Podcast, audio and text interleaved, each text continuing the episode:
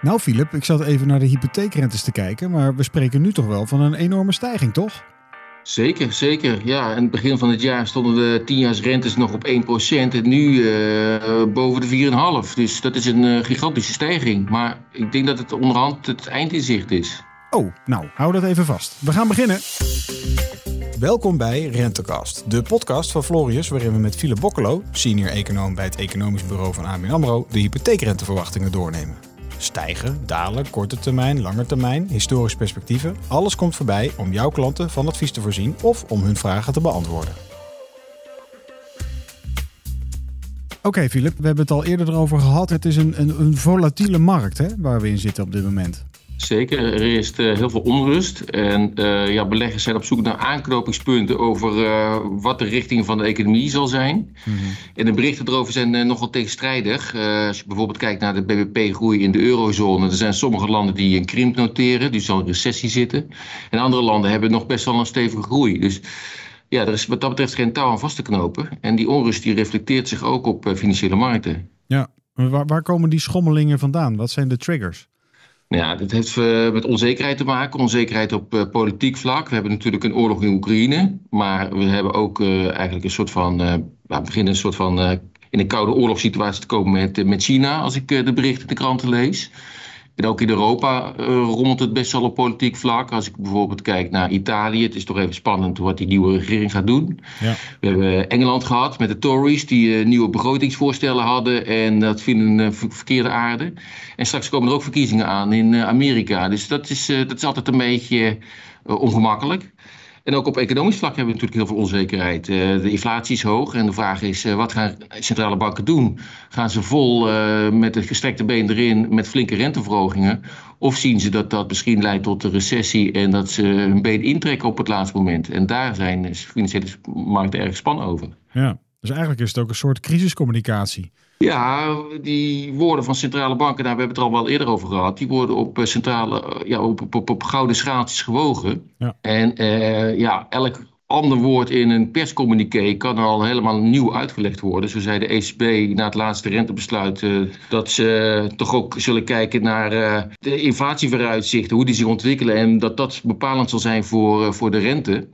Ja, dat was een zinnetje wat ze er eerder niet in op hadden genomen. En financiële markten interpreteerden dat aanvankelijk als, nou, ze schrijven op naar misschien wat minder vrogen. Dus de rente daalde. Maar de dag erop hadden ze er een nachtje over kunnen slapen. Toen waren ze daar minder zeker over. En toen werd de winst alweer uh, teniet gedaan. Dus ja, dat, uh, dat is inderdaad, uh, communiceren is daar een belangrijke factor bij. Die hypotheekrente uh, gaat dus omhoog. Die volgt qua wispelturigheid dus de financiële markt, hè?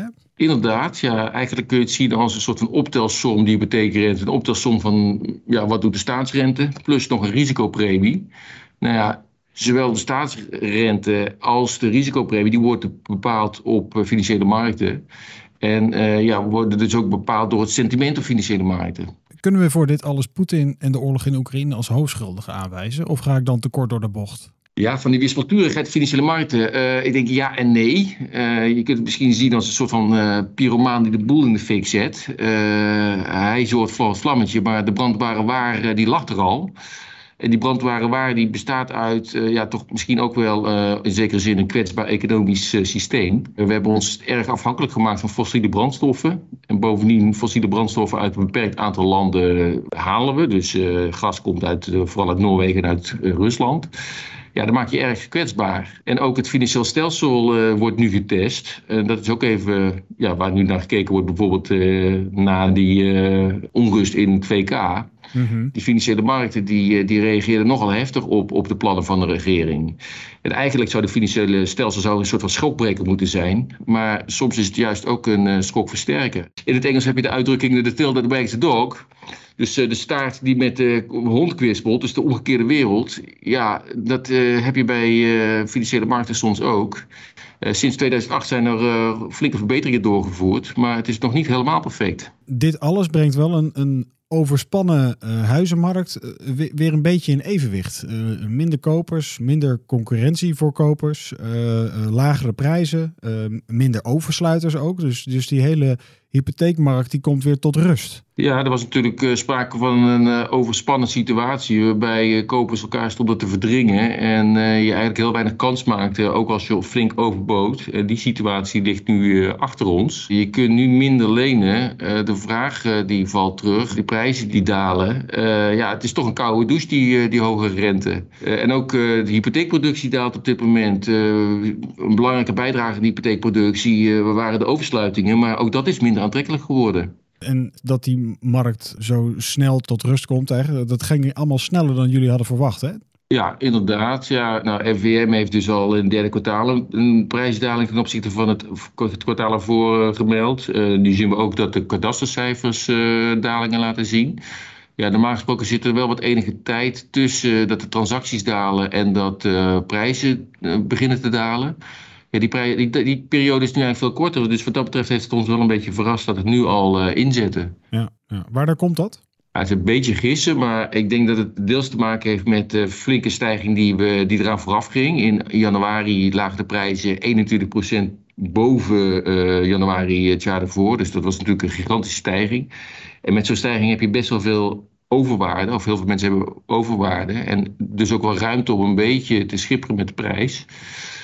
En uh, ja, wat natuurlijk ook uh, bijdraagt, is dat die economische vooruitzichten verslechteren. En mensen zien dat natuurlijk ook wel, en lezen natuurlijk ook de krant.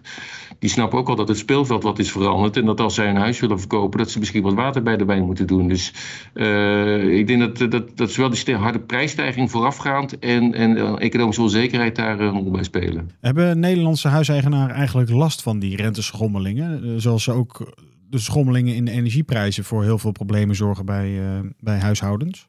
Ja, nou ja, die waardes komen nu onder druk. Maar ja, heb je daar per se last van? Als je in je woning blijft wonen, niet per se. Waar je last van kan kijken, is dat je hypotheeklasten omhoog gaan. Die hypotheekrente gaat omhoog, gaan dan de hypotheeklasten omhoog.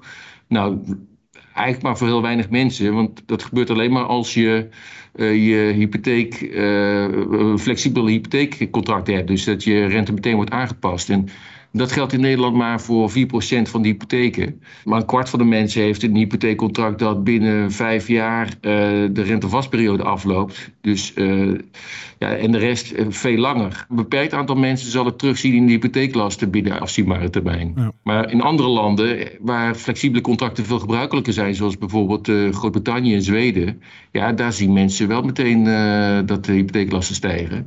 En dat zal dan, in, zeker in die landen, ook wel gevolgen hebben voor de consumptie al snel. In Nederland zal dat wat minder zijn. Uh, is het wel zo dat uh, in Nederland ook nog een ander verschil is. Dat, namelijk dat we de hypotheekrenteaftrek hebben. En dat dus een stijging van de hypotheekrente ook minder doorwerkt in de feitelijke kosten die je maakt. Om uh, toch positief af te sluiten, qua hypotheekrente verwachten jullie dat de top bereikt is, zei je net?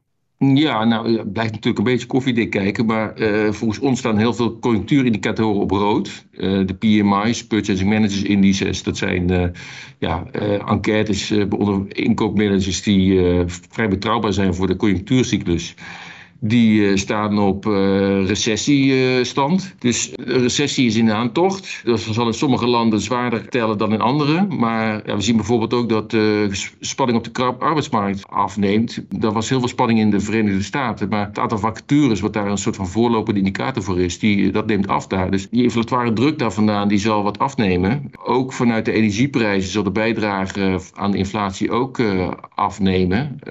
die energieprijzen kunnen hoog zijn, maar de bijdrage aan de inflatie zal geleidelijk uh, verdwijnen. Ja, en als centrale banken dat, daar steeds meer overtuigd van raken, dan uh, zullen ze ook minder reden hebben om de rente te verhogen. Dus wij hebben voor de ECB een renteverhoging in het verschiet naar 2%, dus nog een 50 basispunten. En voor de Federal Reserve uh, naar 4,5% Dus ja, en dan zal het ook zijn weerslag hebben op de lange rente. Bijvoorbeeld voor de Duitse rente hebben we nu een daling staan aan het eind van het jaar naar 1,5 procent van uh, dik 2% nu. Er uh, staat wel tegenover dat de risicopremies op financiële markten hoog zullen blijven. Omdat uh, ja, die oorlogssituatie blijft aanhouden. Uh, ja, zolang dat het geval is, uh, is er veel onzekerheid. Dus we denken dat die piek in zicht is. Maar een, een flinke daling hoeven we niet te verwachten vooralsnog. Nou, dat is toch een, een, een, een positief einde, lijkt mij. Um, dankjewel weer. Tot de volgende keer. Geen dank. Dit was Rentecast. Meer weten, ga naar florius.nl slash adviseur slash renteverwachting.